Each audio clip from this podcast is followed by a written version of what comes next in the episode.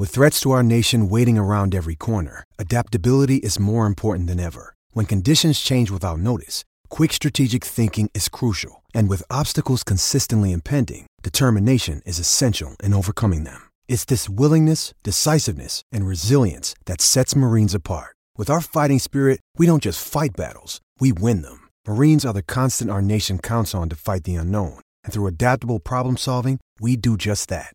Learn more at marines.com.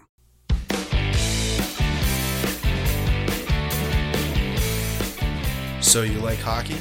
Congratulations. You're amongst the smartest sports fans in the world. Want to fight about it? Join me, the Hockey Troll, and that snack Polly Cupcakes every Monday and Thursday on the official Caps Chirp podcast, repping the greatest team in the NHL, your Washington Capitals. Not only do we bring you the best Washington Capitals coverage, but we've got the hottest takes and the tastiest content. Tune in wherever you get your podcast and at thehockeypodcastnetwork.com. Chirp us on all social media platforms at Caps Chirp. See you beauties and benders there. 68 teams started the tournament. Only the best have survived. From Oral Roberts making it all the way to the Sweet 16 to the Pac 12 conference dominating the tournament, there has been a boatload of craziness in this year's March Madness. DraftKings Sportsbook, America's top rated sportsbook app, is putting new customers in the center of the action. Bet $1 on any tournament game, and if your team wins, you win $100. It's that simple. Turning $1 into $100 is 100 to 1 odds. This, my friends, is a great, great deal. Pick any college basketball team that's still in the hunt for your shot at winning $100. All it takes is a $1 bet and that team winning their next game. There's no better way to put your college basketball knowledge to the test than to put your money where your mouth is with DraftKings Sportsbook. Don't worry, if college basketball isn't for you, DraftKings Sportsbook offers daily odds boosts on pro basketball, hockey, golf, and so much more. DraftKings is safe, secure, and reliable, so you can deposit and withdraw your funds at your convenience.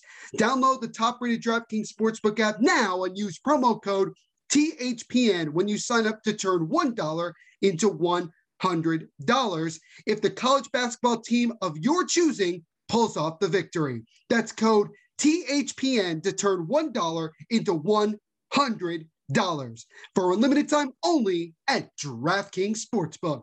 Must be 21 or older, New Jersey, Indiana, or Pennsylvania only. New customers only. Restrictions apply.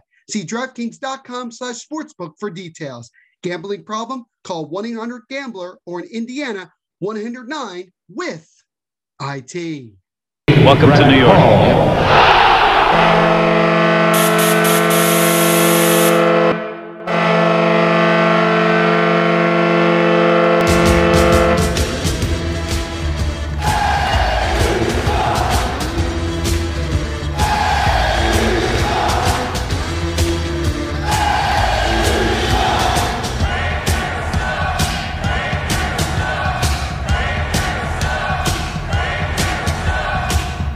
Attention fans, this is the Devil's State of Mind podcast, brought to you by the Hockey Podcast Network. Now here's your host, Neil Villapiano.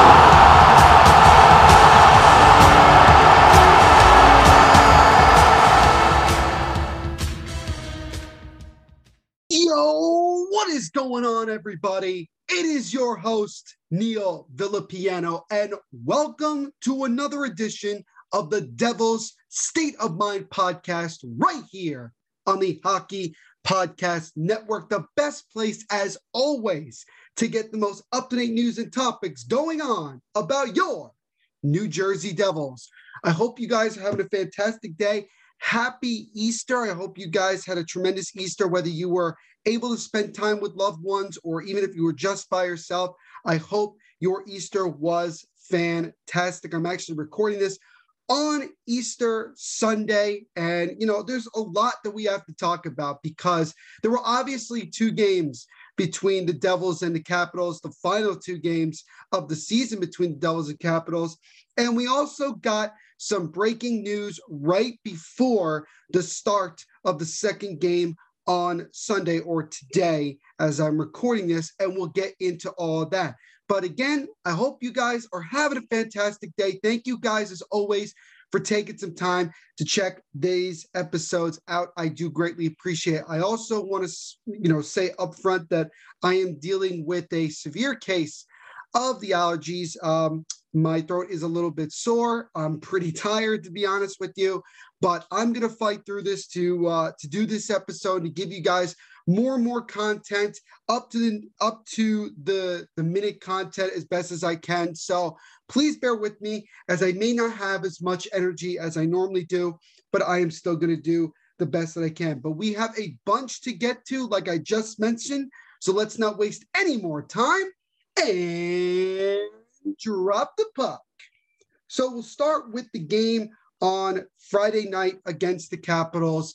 And the interesting thing going into this game was that it was the first time all season, other than when the Devils were on their little hiatus after dealing with COVID 19, that the Devils were coming into a game having been off for more than one day. They actually had been off for two days. They were off on Wednesday and Thursday after losing in a shootout to the Boston Bruins in the second of that back to back. And the Washington Capitals were actually coming in after playing just the night before. And eh, I'm I don't know if you guys obviously know, but if you do, you already know where I'm going with this. They had themselves a pretty rough game the night before, losing eight to four on the island against the New York Islanders. So clearly, the Capitals were going to come into this situation trying to have a better performance. And before I get into really the recap of the whole game, I will say as a whole that this was a pretty good game defensively from both teams. I felt like both goaltenders played pretty damn well. And it was really just a case of who was going to have the better puck luck in this situation. But we'll start with, you know, we'll go through the first period, but honestly, there was no goals to start. And both teams just traded opportunities in that first period. Both teams had some really good opportunities, particularly Jack Hughes, who rang a shot maybe two or three times off the post in this game. And, and he continues to get oh so close to getting himself a chance to score. Both teams had a chance on the power play, but neither one of them could finish the job. And at the end of the first period, it was no score. Then we shift things over to the second period where the the Capitals had the puck in the offensive zone. They were looking to try to, you know, get a puck past Blackwood and get themselves going. And that's exactly what they did as John Carlson, the New Jersey native, took a shot that at looking first it was deflected a little bit by TJ Oshie, but he actually did a pretty good job of screening Blackwood enough where that puck got past him and the Capitals grabbed themselves a one nothing lead. And that was obviously tough. John Carlson, that was his 10th goal of the season with Lars Eller getting the only assist on that one. And the Devils, again, like many of the times this season, instead of playing back and just allowing the Capitals to do whatever they want, they immediately went back on the attack and tried to go and get that next goal. And they eventually were able to tie the game about four minutes later when Jesper Boqvist took a shot and you knew that he wasn't really trying to score from there. He was seeing that Michael McLeod was coming up the middle of the ice trying to get a rebound. So Boqvist took a shot that he knew was going to deflect off of Vanecek and come right out in front, and it worked exactly that way. Boqvist takes the shot, Vanecek makes the save, and Michael McLeod takes the shot on a rebound, and he beats Vanecek to tie the game at one. And for Michael McLeod, or Eminem as I like to call him, that was his sixth goal of the season and goals in back to back games as he has really started to pick up his play over the last couple of games. And this is clearly a much better Michael McLeod than we've seen in years past. If you followed the Devils the last two or three seasons, you know how Michael McLeod has been over those couple of years where he kept going up and down, you know, whether it's with Binghamton or New Jersey. And he always seemed to have no luck when it came to scoring his first NHL goal. He would have so many good opportunities, but he couldn't find the back of the net. And I kept saying that, you know, honestly, once he gets his first NHL goal, it's going to start, you know, coming in bunches. And even though it hasn't necessarily come in consistent bunches, Michael McLeod has had a handful of really good games. And the last two games, he's been able to score. And he was able to tie the game at one. Boqvist, that was his second point or his first point of the season. We know that Boqvist has kind of had an up and down situation over the past year and a half now with the Devils, but he's starting to get some consistency, which is good. Ryan Murray also got an assist, which got him his seventh point of the season, and that tied the game at one. And then basically from that point on, both teams just continued to trade really good opportunities from the basically the midway point of the second period to the end of the third period. And there were just some really, really good opportunities. Jack Hughes, again, he got the puck in the slot, hit the post. He had another chance where he took a shot and, you know, the goaltender made a save and he was able to make the save on the rebound. And that was a very tough thing to do. And no goals were scored at the end of the at the end of the third period. So the game remained tied and had to go to overtime.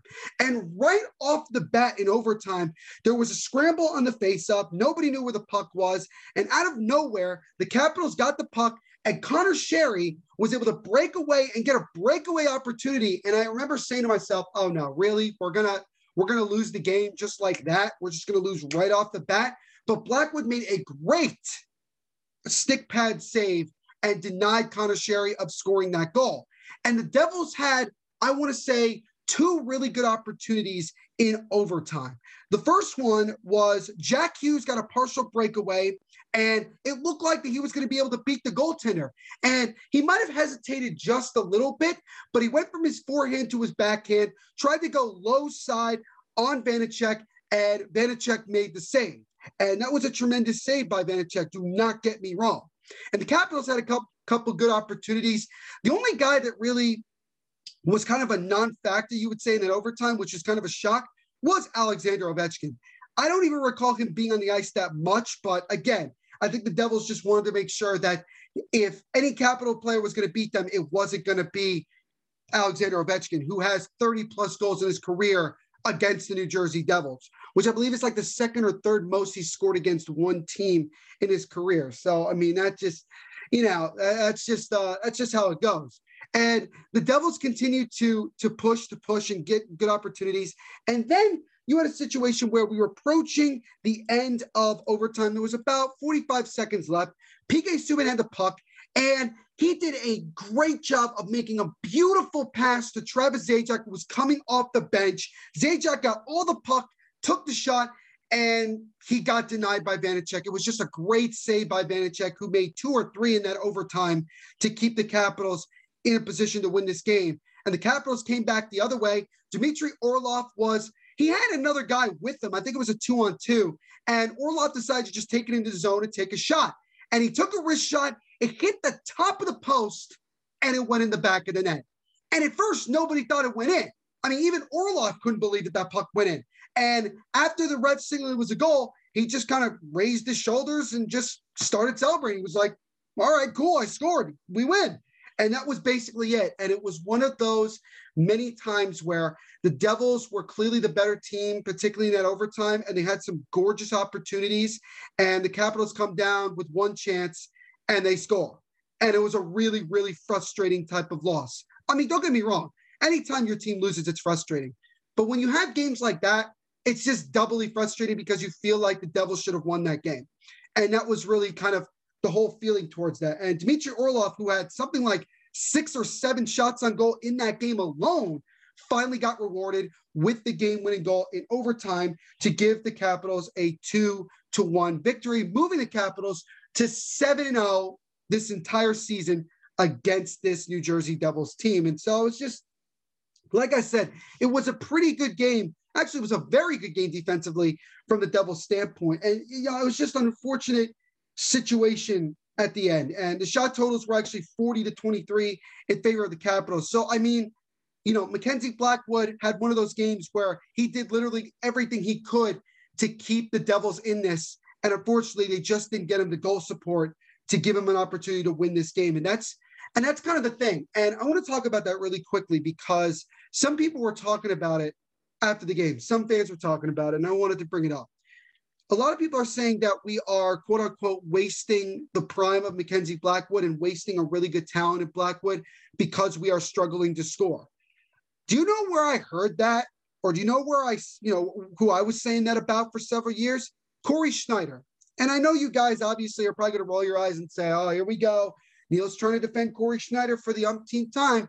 But I'm telling you, anybody who saw this team for four or five years when Cory was the main guy, that was the other, that was the same problem. The Devils just could not score enough goals to give him an opportunity to get a win. When he was on that losing streak a year and change ago, and everybody was making fun of him, the reality was is that he would play several really good games where he gave up two or three goals or even just one, but the Devils couldn't score enough to get him the win. And so he would lose these games. And look, a lot of people will agree with me. If McKen- if Cory Schneider had had the goal support that he needed, his stats would have looked so much better. And honestly, he would have given himself a chance to run for at least one Vezina in his in his time in New Jersey because he was that good from like 2014 15 to 2016 17 2017 or at the beginning of 2017 2018 like he was that good he was one of the better goaltenders one of the most consistent goaltenders in the nhl and that's what we're seeing right now with mackenzie blackwood he's had a truckload of games in his very young career where he has made great save after great save to keep the devils in it and they weren't able to score enough to get the victory. And so his win loss record doesn't look that great. But if you look at his save percentage and his goals against average and basically every other stat you can look at, he's basically been the guy. He's done everything he possibly can, and the Devils are just lacking in scoring. So when I see guy, when I see fans and I see people saying that, this isn't the first time that we're dealing with this. And this is why, again, this type this part of our game needs to be addressed. Whether that's continuing to get more young players in here and develop them or to make moves to get some really consistent goal scores we have to do that because eventually Corey, uh, excuse me mackenzie blackwood is going to start regressing. And we kind of already seen it a little bit from the season and he's dealt with covid and he's dealt with injury as well.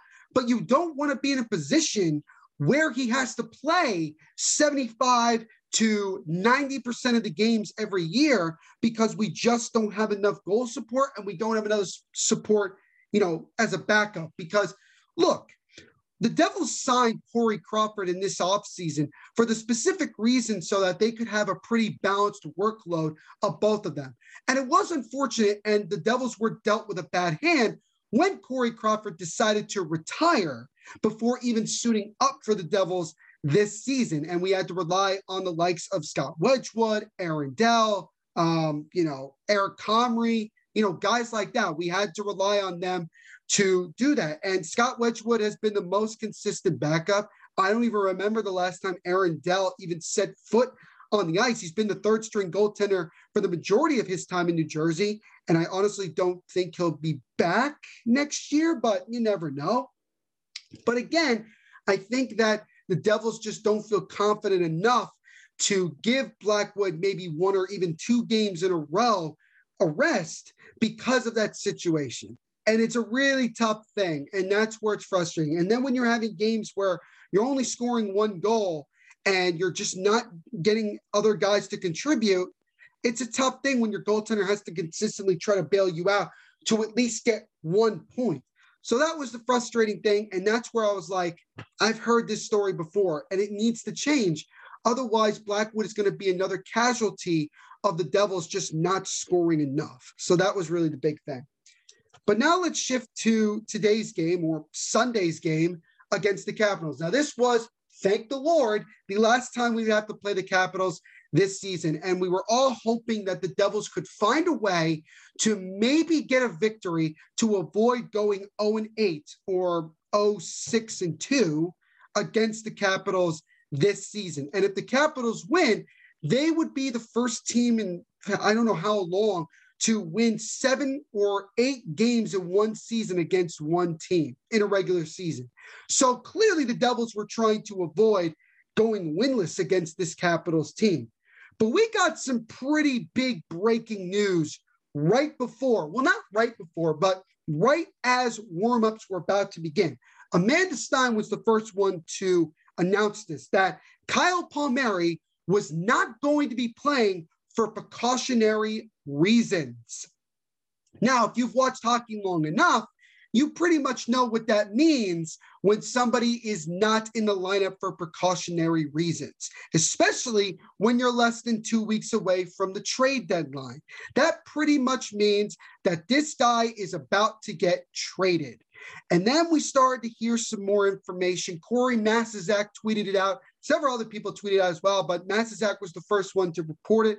He said that Kyle Palmieri's agents had tweeted out earlier that day that Kyle Palmieri was not going to be playing. He was going to be kept out because of a possible trade. They also said that they had tried this weekend, this past weekend, to try to work out an extension one more time with the Devils. And that didn't end up working out. And so a trade is pretty much inevitable. So here's the thing about that. If there was a, if there was a, well, basically, this is what I'm trying to say. If they couldn't get a deal done, but there was no trade offer, the Devils would still play Kyle Palmieri. The thing that makes it interesting is that Kyle Palmieri was not playing at all in this game, which pretty much tells me that there is a deal in place and that probably within the next 24 to 48 hours, hell, maybe even by the time you're listening to this episode, a deal might have already been announced. But it looks like to me that some team has come in with an offer and the Devils are accepting it. Now, again, Kyle Palmieri has a edited no trade clause. So he only has eight teams on there. And we were hearing that most of them were Canadian, but a couple things have changed over the last couple weeks. First of all, the Canadian government said that they are changing the quarantine for NHL players from 14 days to seven, which makes it a lot easier for players if they want to get or end up getting traded across the border to quarantine. I don't know if it's the same way the other way. It might be, not totally sure, but that made it more enticing. I remember tweeting out and saying, hey, that could be a game changer. And the other thing was this there are some rumors going around, especially during the game, that there was one or two Canadian teams, or an, actually an unknown Canadian team, that came out with a pretty good offer that Kyle Palmieri heard and that he was okay with waiving his no trade cost. I cannot confirm or deny that this is true. We won't get definitive answers until we find out who he ends up getting traded to. But from the sources that I was speaking to and the information that I got, it's most likely that within the next 24 to 48 hours, Kyle Palmieri will be traded. And again, this type of situation is somewhat similar to the Taylor Hall situation. Now, the difference is, is that Taylor Hall was traded several months before the deadline. Like it was pretty much that Ray Shero saw this as the best opportunity at any point in the season to trade Hall and get the best offer he could, and he ran with it. This is probably the same thing. I think the Devils wanted to get a head start on maybe some of the several moves that they could make at the deadline. And this is probably the best offer they're going to get. Because I think if they try to hold on to Kyle Palmieri and wait till the deadline, they may not get as good of an offer as they want. And I know that probably Tom Fitzgerald wanted to do everything, and he probably tried to do everything he could to get a contract extension completed with Palmieri. And I think what's going to end up coming out is that it probably had to do with the average annual value or AAV as we call it. And this is kind of the thing. And so to me, I think it was one of those situations where Palmieri's agents wanted more money per term and per year, and the Devils were not as confident in that. Because you have to remember, Kyle Palmieri is in his early 30s. He has roughly four, maybe five more years left of his prime, or maybe that's a little generous, maybe two or three. And the Devils are looking at a situation and saying, well, is he going to be able to perform at a high level once we get out of this rebuild? Um, or is this a situation where we could get a really good offer that could help us with our rebuild and kind of go from there? And I think that Fitzgerald really wanted to keep Palmieri because remember, he could have traded him last deadline. And you all remember it. We've mentioned it before on the podcast, but if you remember, he said to the media, Why do I want to trade a 30 goal scorer? And we don't know what type of offers he got. And we don't even know what type of offers he's getting right now. It might be different. It might be better. It might be worse. Who knows? I think the Devils are going to get a decent haul for Kyle Palmieri. I think that they will get an, a first or second round pick, probably more likely a second round pick. And they may get another pick as well, and probably a prospect. Um, somebody mentioned that if the Bruins were going to be involved, that they might add Jake DeBrusk to this because DeBrusk obviously has been dealing with some injuries, and he's also been in and out of the lineup. And that the Bruins may be looking to try to move him, and maybe he needs a change of scenery. Now, Jake DeBrusk would be a good um, addition to the defensive core, but I'm not going to talk about that because, again, we don't know if that's going to end up being where he goes. Um, he could go to a Canadian team. Who knows? He might go to the Islanders. We know the Islanders have been rumored to be with Kyle Palmieri since the the rumors started coming out about Kyle Palmieri. I mean, that's basically the situation that we're in. So it's kind of an interesting thing for um, for this. Now, NHL Rumors on Twitter at NHL Rumors Daily, he tweeted this out, and this was way before the announcement came out that Palmieri wasn't playing. Uh, somebody asked him, who are the top suitors for Kyle Palmieri? And he said, don't believe Canada is in play despite a few teams checking in. The Islanders and the Bruins are the top two. Dark horse is the Minnesota Wild. And uh, would they do it as a pure rental? Not sure where Guerin stands on that. And he also said the Minnesota Wild would have to like their chances of making a run, otherwise wouldn't happen. So, I mean, this is the thing. Again, like I mentioned, from the sources that I got, it seems like that there was one or two, or is or is there a Canadian team or two that has made a really good offer and that Kyle Palmieri has maybe changed his mind? We do not know. We do, we just don't know. And it's one of those things. And it's really kind of a, it's kind of a I, I don't know. I, I have kind of like mixed emotions about it. And I had mixed emotions about it when people were talking about it earlier this season. And I told you guys how I feel about it. I said that I would be happy either way because I know what Kyle Palmieri has meant to the New Jersey Devils since he got here. He's been, other than Taylor Hall, the only other 30 goal scorer we've had in the last four or five seasons. He's been consistent. He's a Jersey guy. He has done everything he could to help this Devils team. And I look at this year, and there are a couple of factors. One is that he's dealt with COVID. Number two, I think the system that Lindy Ruff has is not suitable for a player like him. And also, this may be something that could be a little bit of a of a touchy thing to say because and look, I don't know Palmieri personally, but I'm going to say this: I think Kyle Palmieri is tired of being in this situation. I think that at, at his age, considering what he's done, um, I think he's just tired of the team rebuilding.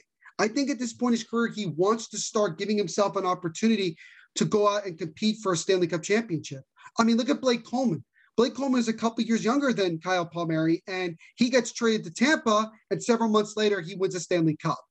Um, so, I mean, it's one of those things where Palmieri, I'm sure at this point, is like, do I really want to continue to play here, knowing that we're probably another two, maybe three years away from being legit cup contenders?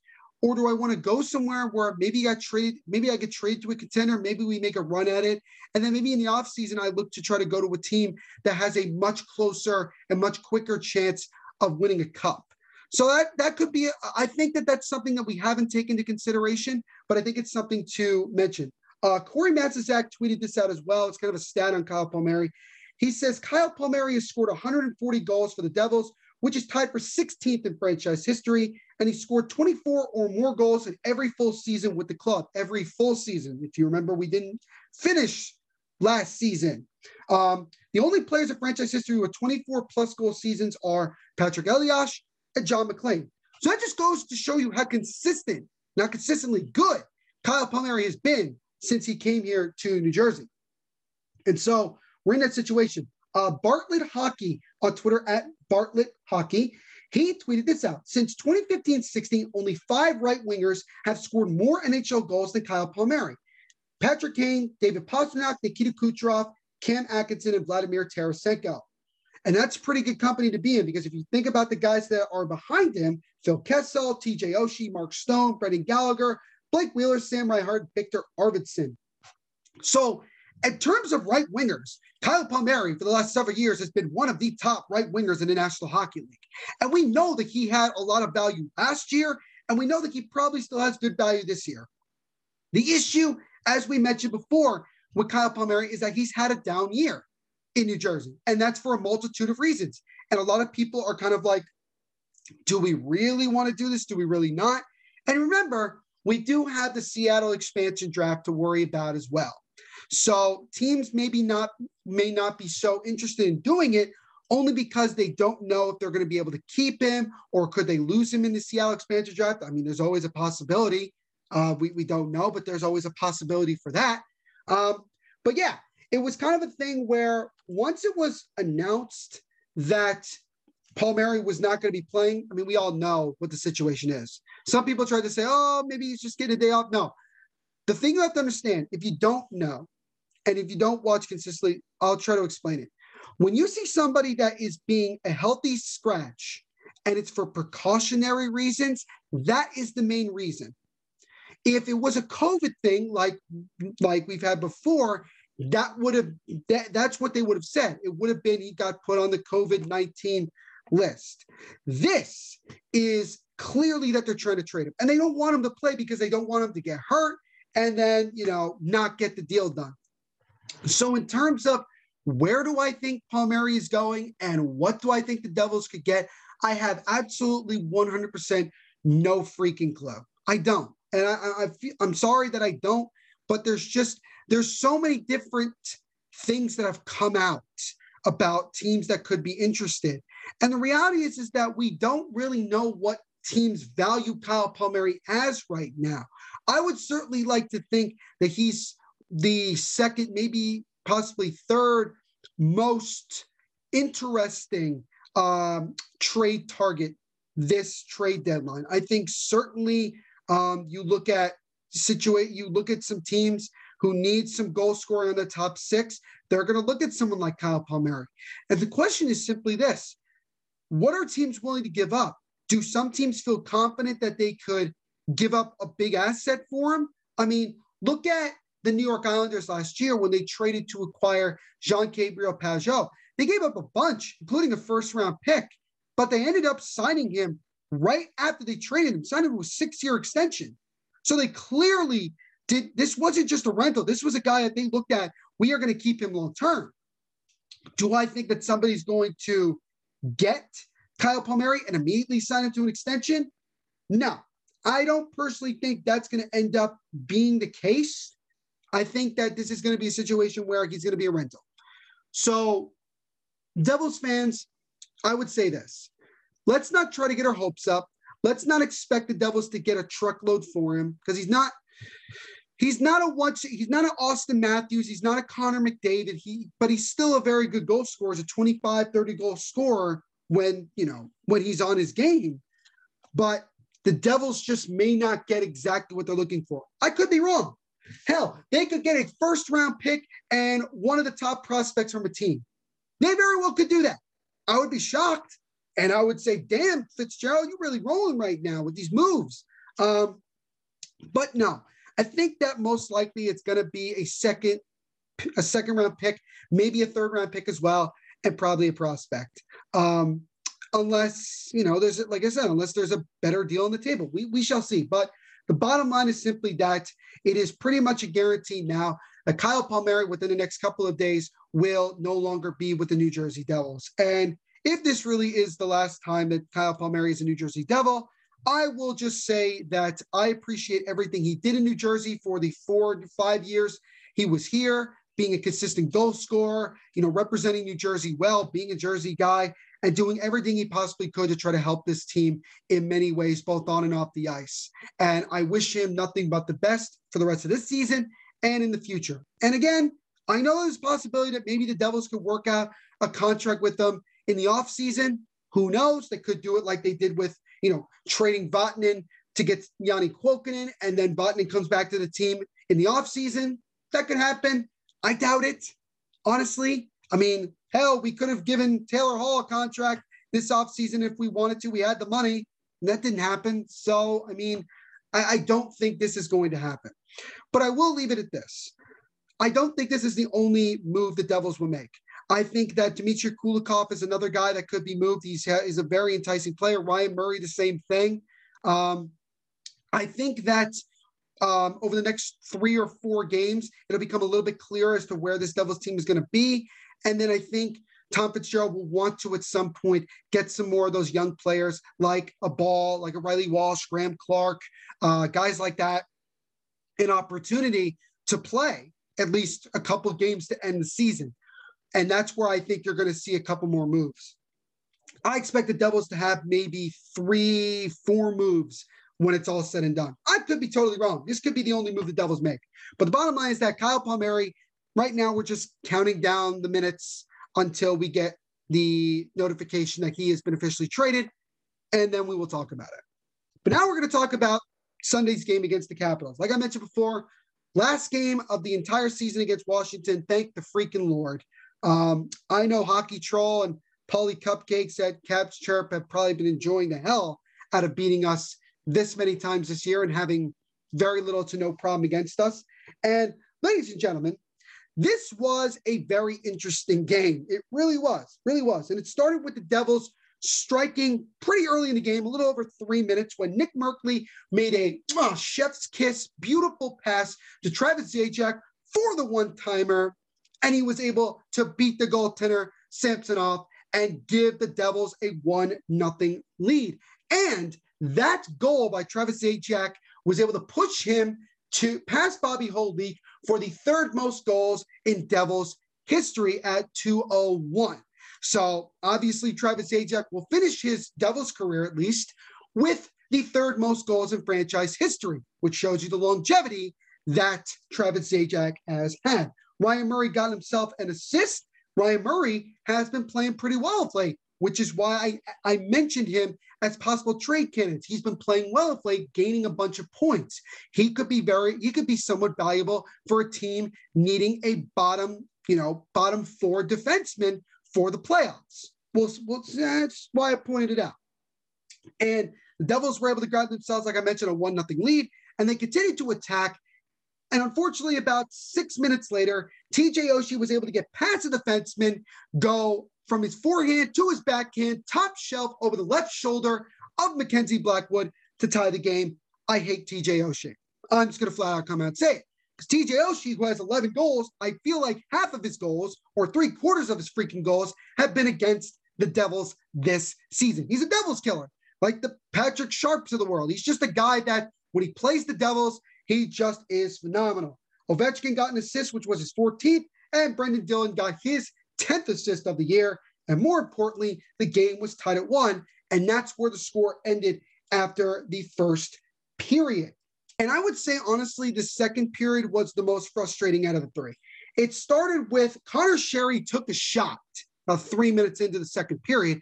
It hit off of Severson's arm and into the back of the net. Now, Blackwood was going from his right to his left. And, you know, obviously it's not totally Blackwood's fault because he's clearly out of position because he wasn't expecting it to deflect off of Severson and go in. But it was a very frustrating goal nonetheless. And Conor Sheary got his eighth goal of the year with Orlov getting his fourth assist. And Justin Schultz, who has been phenomenal with the Capitals coming from Pittsburgh, got his 16th of the year. It's pretty damn impressive, if you ask me. Very, very impressive. Um, but yeah, the Capitals took themselves a two to one lead, and they really started to get things going um, as the period progressed.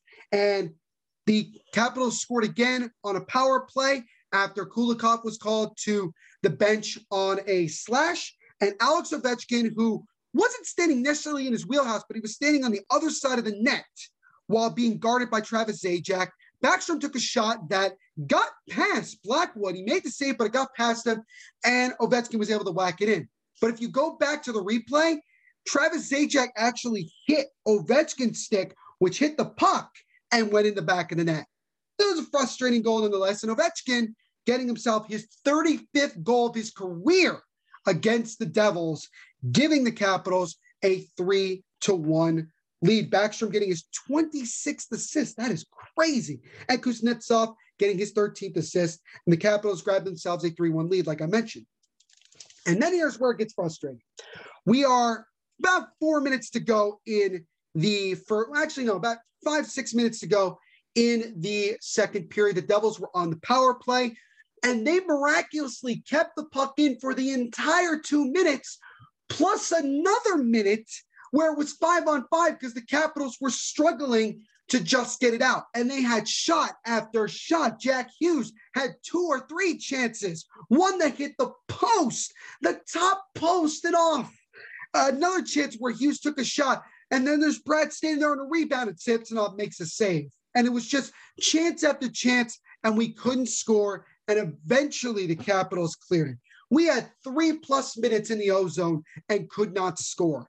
And it was just how? How are we having these great A opportunities and not scoring? I don't get that. Are we really this bad? Do we just have no luck? I mean, that's what it feels like. We have the worst, we have no puck luck. We really don't at times. And that's what we saw in this game. And the Devils were able to draw another penalty right after that, which only lasted 14 seconds because Zaga got called for a slash. So we went to four on four. And then while we were on four and four, Sharangovich got a nice feed from Ryan Murray. And instead of slowing down as he got into the offensive zone to wait for everybody else, he, for the umpteenth time, decided BS on that. I'm shooting it. He fired it. It probably surprised Samsonov and it beat Samsonov stick side into the net. And the Devils cut the deficit to one. For Sharangovich, that was his eighth goal of the year. Ryan Murray, with his second assist of the game, his ninth on the air, and Jack Hughes, for the first time in eight or nine games, finally got on the score sheet. And we know how close he's gotten to getting himself back to where he was earlier this year.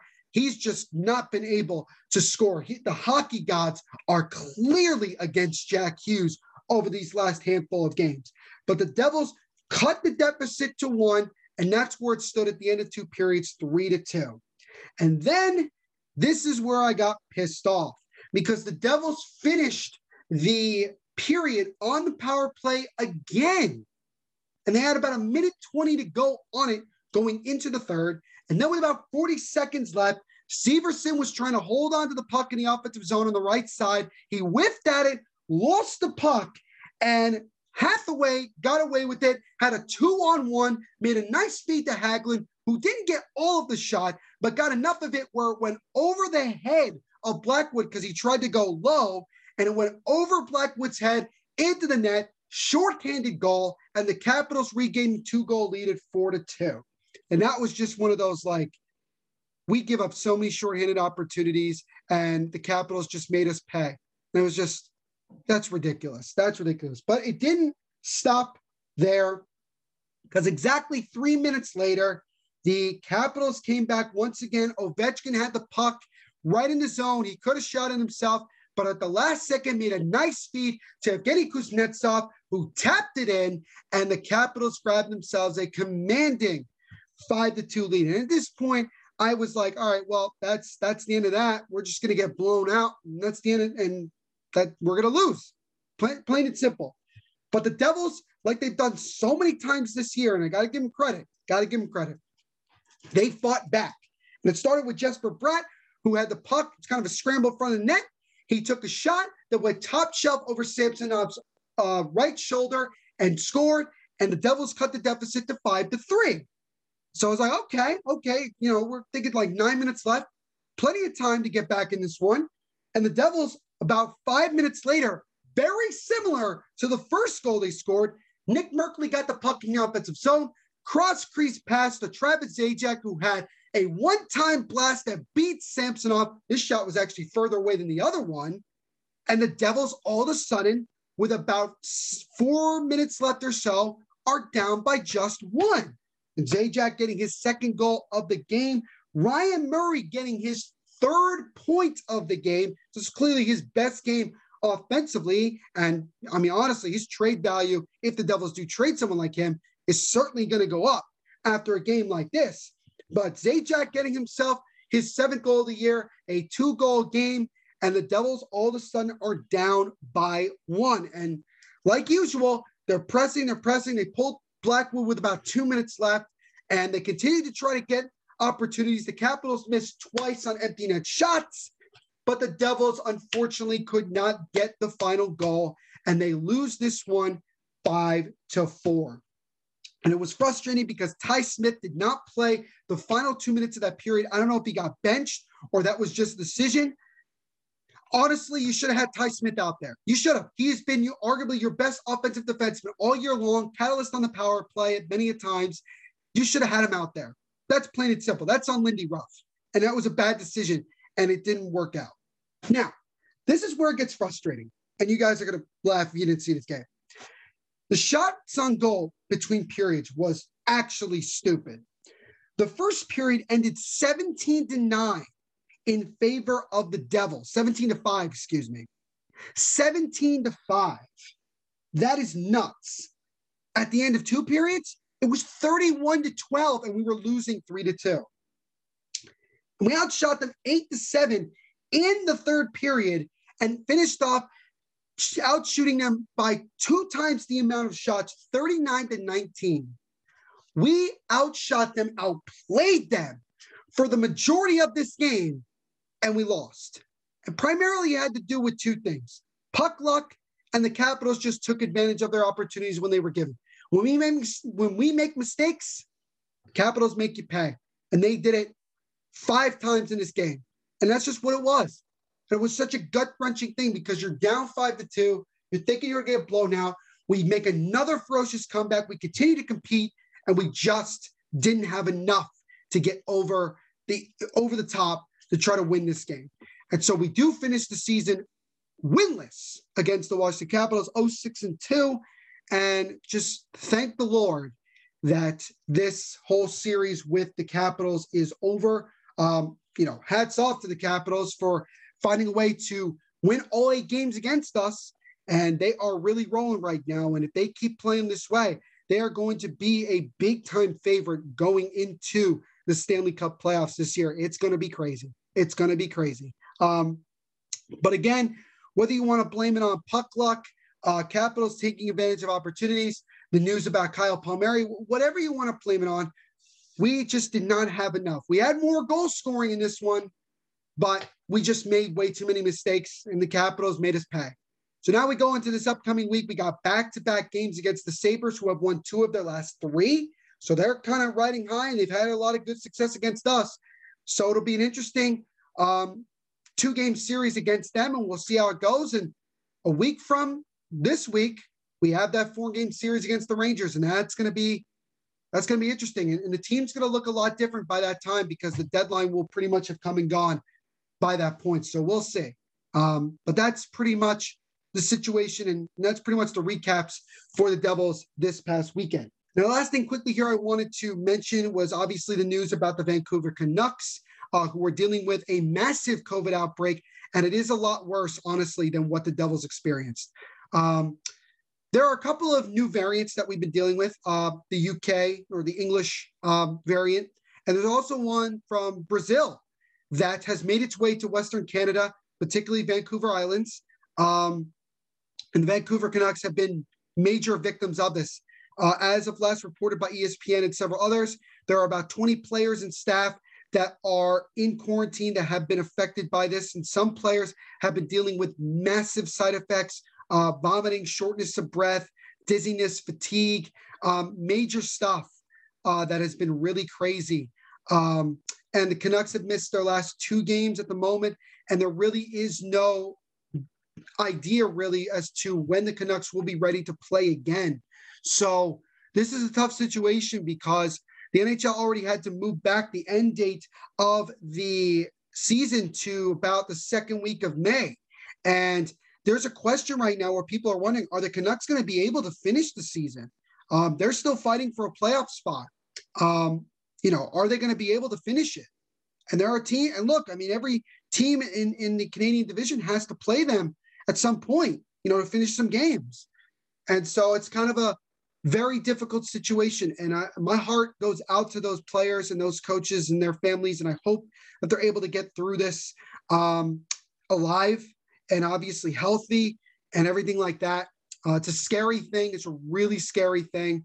And I'm just hoping that we're they're able to get through it and the NHL can make some uh, decisions very soon because if this lingers on for for much longer, we're going to be in a very very difficult situation, and the NHL may have to make some really tough decisions uh, that I really just don't want to go down uh, at the moment. Um, I'm not going to talk about it unless it ends up happening. But knock on wood, that's not the case. So uh, shout out to the Vancouver Canucks organization. I hope you guys are continuing to fight and getting through this. Um, and I hope you guys get through it healthy because we know how difficult it is, especially with these variants. Um, and hopefully these guys can start getting vaccinated as well to help themselves uh, down the road. And maybe this is kind of a an opportunity to do so. But we'll see. We'll see. What's going on, Devils fans? It's your host, Neil Villapiano. Thank you so much for checking out this edition of the Devil's State of Mind podcast on the Hockey Podcast Network, the best place to get the most up to date news about your New Jersey Devils.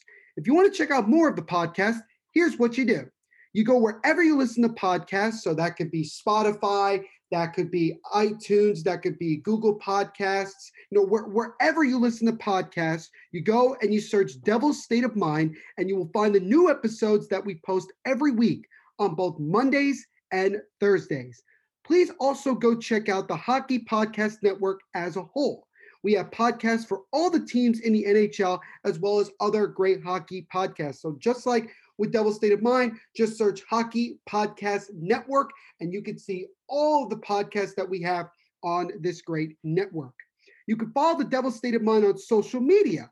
You can follow us on Twitter at Devil State, and you can also follow us on Instagram and Facebook at Devil's State of Mind. Make sure to also follow the Hockey Podcast Network on all social media platforms. Just search at H O C K E Y Hockey P O D Pod N E T Net. If you want to listen to more of my voice, go like and subscribe to the Mofobo Network Sports Podcast, where I talk about all things going on in the wide world of sports. New episodes go out every Monday and Thursday, wherever you listen to podcasts. Also, go like and subscribe to the Mofobo Network Sports Presents channel on YouTube, where just like the podcast, I talk about different topics that are going on in the world of sports as well.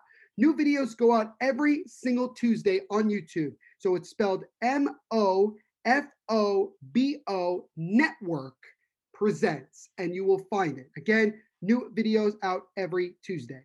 You can stay up to date with all the new episodes and videos by following me on my personal Twitter at T H E N V P S H O W, my personal Instagram at NVPQB11, and also Mofobo Network on Facebook. And last but certainly not least, go check out both my books on Amazon and Barnes & Noble right now.